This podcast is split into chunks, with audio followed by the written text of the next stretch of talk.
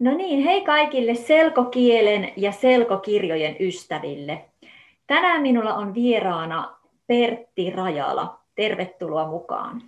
Kiitoksia, kiitoksia. Oikein hauska päästä mukaan. Kerrotko tähän alkuun niille, jotka eivät sinua vielä tunne, että mikä, mikä sun tausta ja ammatti on ja kuinka päädyit tekemään selkokirjoja? Minähän olen koulutukseltani kehitysvammaisten erityisopettaja ja teen nyt 30 vuotta työtä eri tavalla kehitysvammaisten kanssa. Opiskelin Jyväskylän yliopistossa erityiskasvatusta ja siellä mä ymmärsin ja, ja, ja sain tietoja, että monelle ihmiselle, monelle vammaiselle, kehitysvammaiselle ennen muuta on vaikea ymmärtää hyvääkään yleiskieltä. Ja siitä pääsin silloin 1980-luvulla mukaan niiden ihmisten joukkoon, jossa lähdettiin kehittämään selkokieltä ja selkokielen periaatteita Su- Suomeen. Ja, ja myöskin samalla aloitin sitten selkokirjojen kirjoittamisen. Kuinka monta selkokirjaa olet tähän mennessä kirjoittanut, joko suoraan selkokielelle tai niin, että olet mukauttanut? No jos otetaan semmoiset uusintapainokset tai uudistetut painoksetkin mukaan, niin kyllä niitä, niitä on 110 mun käsittääkseni tällä, tällä hetkellä. Et tämä on ollut mulle semmoinen rakas harrastus ja vastapaino työlle nyt aina sieltä 1980-luvulta, että kohta 40, 40 vuoden ajan. Me ollaan näissä edellisissä haastatteluissa tehty niin, että kirjoittajat ovat esitelleet omia teoksiaan.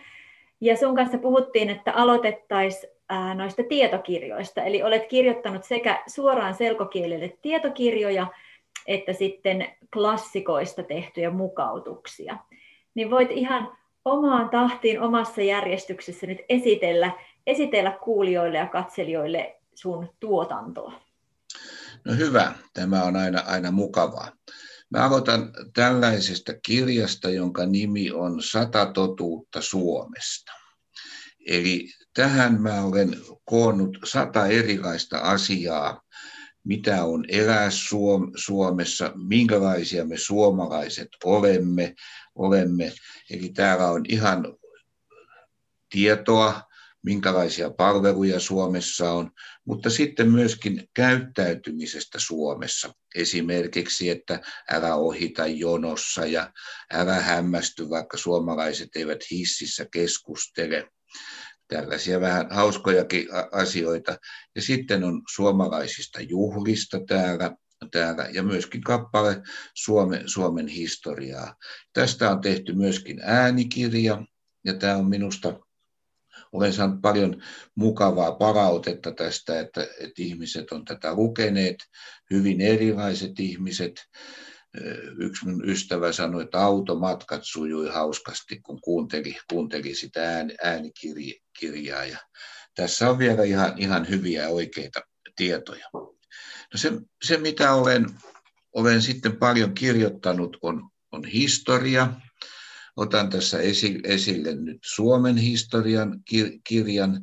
Eli mulle historia on, on itselleni hyvin, hyvin tärkeä asia.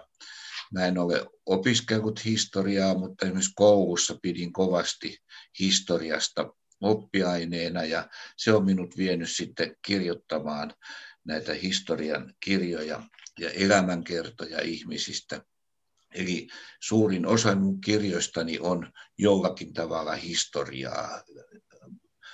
Ja, ja myöskin kuvittelisin, että vielä, vielä jatkossakin teen jotain historiaa. Nyt on, taitaa kohta mennä painoon maailman historian tämmöinen korjattu uusinta, uusinta painos, että niitä, niitä tulee, tulee sitten sieltä.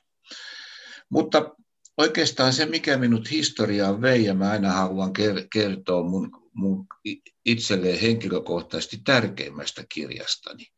Eli kirjan nimi on Helmi Haapasen sisällissota. Tämä kertoo minun tätini kokemuksista vuodelta 1918, siis yli sadan vuoden päästä, kun Suomessa oli sisällissota, jossa punaiset ja valkoiset taistelivat keskenään. Keskenään. Se on ehkä Suomen historian hirvein ja vaikein vaihe, mutta siitä täytyy, täytyy kyllä edelleenkin puhua ja, ja, ja kirjoittaa. Todella mun, mun tätini koki sen Tampereella silloin, kun Tamperetta pommitettiin ja, ja, ja hän olisi halunnut mennä punaisten naissotilaiden joukkoon, punaisten naiskaartiin, mutta hänen isänsä, isänsä joka hänkin oli työläinen, niin ei, ei kuitenkaan päästänyt häntä. Tämä on, on minulle tärkeä, ja ehkä kun puhuin tuosta historiasta, niin tätini kertoi, hoiti minua pienenä ja kertoi tarinoita menneestä ajasta, niin, niin ne myöskin jäivät elävänä, elävänä mun mieleeni ja, ja herä, toivat tämän kiinnostuksen. No, tästä sisällissodasta mä en pääse millään eroon. Minulla on myöskin iso tietokirja sisällissodasta. Samanlaiset kirjat on muuten myöskin Suomen talvisodasta ja jatkosodasta. Mä olen hyvin iloinen näistä kaikista kirjoista, kun näissä on todella hienot kuvat, kuvat olemassa ja, ja se oli mahdollista saada, kun nyt kuva-arkistojen kuvia voi, voi, voi käyttää. Eli tässä kerrotaan se koko sisällissodan historia. Ja minusta, kun sanoin jo aiemmin, että sisällissodasta on tärkeä puhua, niin yksi tärkeä asia siinä on ennen muuta huomioida, että vaikka me suomalaiset olimme niin erimielisiä, että me sodimme keskenämme, niin nyt me olemme, me olemme kuitenkin selvinneet. Suomesta on kehittynyt hyvä, hyvä maa jokaisen elää. Totta kai meillä on ongelmiakin vielä, mutta pääsääntöisesti hyvä maa, maa elää. Ja minusta tämä on niin rohkaiseva kokemus monelle semmoiselle ihmiselle, joka tänä päivänä on esimerkiksi Suomeen joutunut muuttaa sisällissodan keskeltä. Et ihmiset ja valtiot, maat, kansakunnat voi toipua niinkin karmeasta tilanteesta kuin, kuin, kuin siitä, että maassa on sisällissota. Et suomalaisten esimerkki siihen rohkaisee. No siihen sisällissotaan oikeastaan liittyen minulla on myöskin tämmöinen pieni tietokirja, jonka nimi on Jääkärit. Eli he olivat miehiä, jotka lähtivät vapauttamaan, hakemaan ta- sotilaskoulutusta, että he voivat vapauttaa Suomen, Suomen sitten Venäjän vallasta, kun Suomihan oli aina aina vuoteen 1917 osa, osa Venä, Venäjää. Ja tässä kerrotaan se jääkäreiden tarina. Mutta sitten vielä yksi tämmöinen suoraan kirjoitettu tietokirja. Kirja mulle on hyvin tärkeä meidän naapurimaamme Viro. Ja mä olen kirjoittanut pienen kirjasen Terve menoa Tallinnaan. Tere tulemas Tallin, joka on, on matkaopas Tallinnasta. Ja toivotaan nyt, että kun tämä korona tästä menee ohi, niin me päästään taas matkustamaan, matkustamaan ja, ja tuonne Tallinnaankin. Tässä kirjassa on, on kolme kävelyreittiä Tallinnan vanhaan kaupunkiin. Eli tämän mukaan voi, voi kävellä ja täällä on pysähdyspaikkoja numeroituna, ne näkyy kartasta myöskin. Ja, ja täällä on aina, aina, aina tarina jostakin Tallinnan kaupungin nähtävyydestä. Ja, ja tämän kanssa on, on helppo kulkea siellä vanhassa kaupungissa, jos ei sen historiaa tunne aiemmin. Tämä on, oli kanssa kiva te, tehdä tämä kirja. Tämä on myöskin ihan käytännön vihjeitä, vihjeitä siitä, että miten Tallinnassa kannattaa toimia, miten voi käyttää bussia, raitiovaunua tai mist, miten tilata luotettavan taksin, eli, eli tällaistakin tietoa siitä saa. No, mä siirryn sitten seuraavaksi näihin mukautuksiin, eli niihin kirjoihin, jotka on joku jo aiemmin kirjoittanut ja niistä on sitten tehty selkokielinen versio. Ja me juuri vietimme tässä Aleksis Kivenpäivää, 10. päivä, päivä lokakuuta ja tänä vuonna tulee kuluneeksi 150 vuotta siitä, kun, kun ilmestyi Aleksis Kiven kirja Seitsemän veljestä, joka on meille suomalaisille erittäin tärkeä kirja, koska voidaan sanoa, että tämä kirja ei se nyt ihan luonut suomen kieltä, mutta merkittävästi vei suomen kieltä eteenpäin. Ja tämä on, tämä on, on ihan tärkeimpiä tai ensimmäisiä suomen kielellä kirjoitettuja romaaneja, kirjoja, kirjoja jossa, joka, joka kertoo millaista se elämä oli Suomessa siellä 1800-luvun puolivälissä. Tämä on myöskin semmoinen hieno tarina siitä, että kuinka seitsemän poikaa, seitsemän veljestä kasvaa sellaisista villeistä, kurittomista pojista kunnolliseksi yhteiskunnan kansalaisiksi. Ja oikeastaan kun tänä päivänä puhutaan syrjäytymisistä ja muista, niin, niin tämä on, myöskin monella tavalla hyvin, hyvin ajankohtainen kirja. Tämä painos, joka nyt juuri jo ilmestyi Avain Oyn kustantamana, on tämmöinen kääntökirja. Näet, tässä on seitsemän veljestä, mutta sitten kirjan toiselta puolelta siellä on toinen kirja. Siellä on Nummisuutarit, eli Aleksis Kiven toinen kirja, näytelmä, joka kertoo Nummisuutarin Eskosta ja, ja hänen, hänen niin kuin kosio matkastaan, kun hän, hän lähtee hakemaan itselleen vaimoa ja siinä tapahtuu kaiken näköisiä näköisiä kommelluksia sen, sen, sen matkan, matkan aikana. Onko nämä tehty siis jonkun toisen mukauttajan kanssa yhteistyössä? On, joo. joo. Olipa hyvä, että sanoit. Eli Helvi Oulikainen on mukaan ollut kaverina näiden kirjojen teke, tekemisessä. Tämähän ilmestyi ensin erillisinä omina kirjoinaan ja, ja, ja, ja nyt sitten tämän kun tuli 150 vuotta seitsemästä veljeksestä ja itse asiassa kumpiakaan kirjoja ei ole saatavilla enää ominaan, niin avainkustantamo ihan omalla kustannuksella teki, teki tällaisen kääntökirjan tästä ja mä toivoisin totisesti, että tämä, tätä ihmiset, ihmiset katselisivat. No, samanlainen kirja on sitten, sitten tuota, tuo, joka on vanhoja tuttuja nuorille ja muillekin kirjoitetut, kirjoitetut kirjat on kolme muskettisoturia, joka kertoo siis Ranskasta, kolme muskettisoturin seikkailuja. Tämä on perustarina on varmaan monelle tuttu, tästä on paljon elokuvia, monia kirjoja.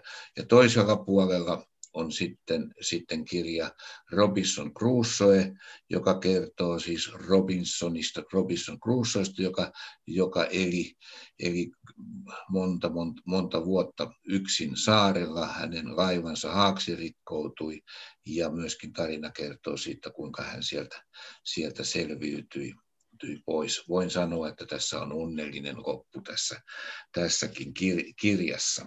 Täytyykö kysyä kääntäjältä lupaa mukauttamiseen, vai miten näistä klassikoista lupaa? No, klassikoiden kohdallahan tilanne on sellainen, että että niin kääntäjän ja kirjoittajan, jos sen kuolemasta on kulunut 70 vuotta, niin silloin ne on vapaasti mukautettavissa, silloin ei, ei tarvita mitään, mitään lupia.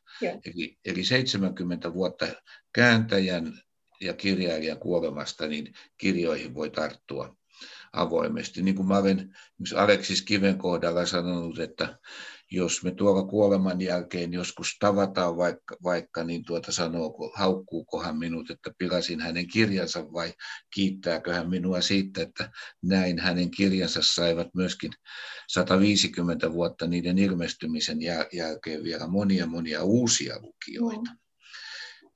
Tämä on se sääntö. Tietysti silloin, jos on elävä kirjailija tai kääntäjä tai ei ole 70 vuotta, niin aina pitää olla, olla, olla sitten lupa, että, että saa mukauttaa selkokirjan.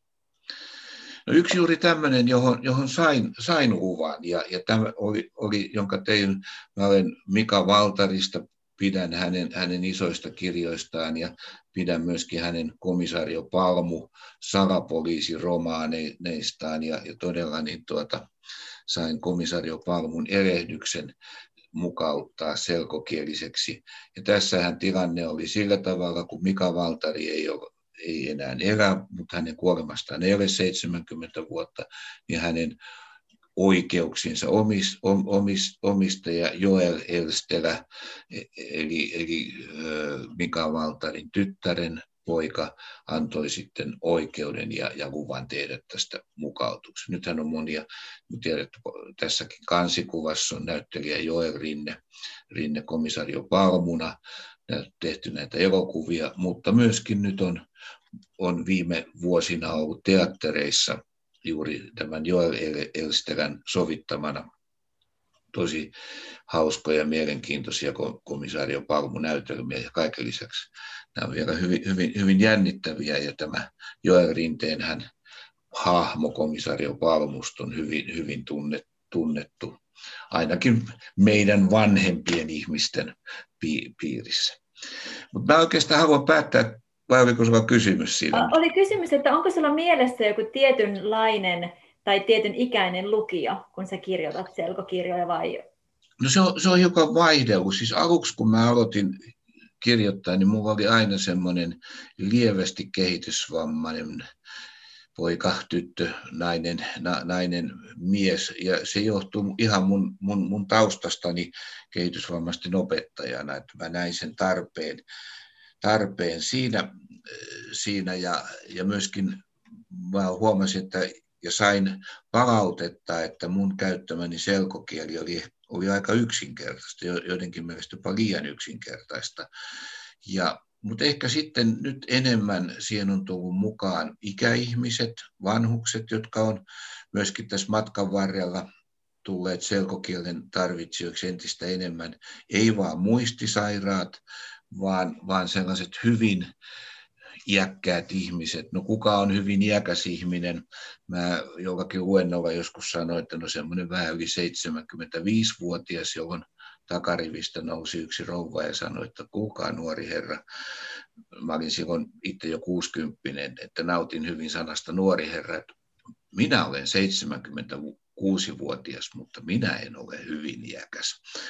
Niin tämä ei ole ehkä vuosiin vuosiin sidoksissa oleva, vaan, vaan kysymys on siitä, että joillekin, jossakin vaiheessa ikäihmisille tulee tämän maailman seuraaminen raskaaksi. Mm.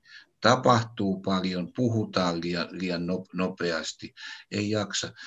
Mun äitini kohdalla, joka kuoli 86-vuotiaana, niin, niin hän alkoi puhumaan siinä 80-vuotiaana, että en, hän oli Tampereella, en mä jaksa enää lukea aamulehteä ja miksi tuolla televisiossa puhutaan niin nopeasti. Ja, ja hän ihan selkeästi rupesi nauttimaan selkosanomista ja selkouutisista ja niin, niin edelleen.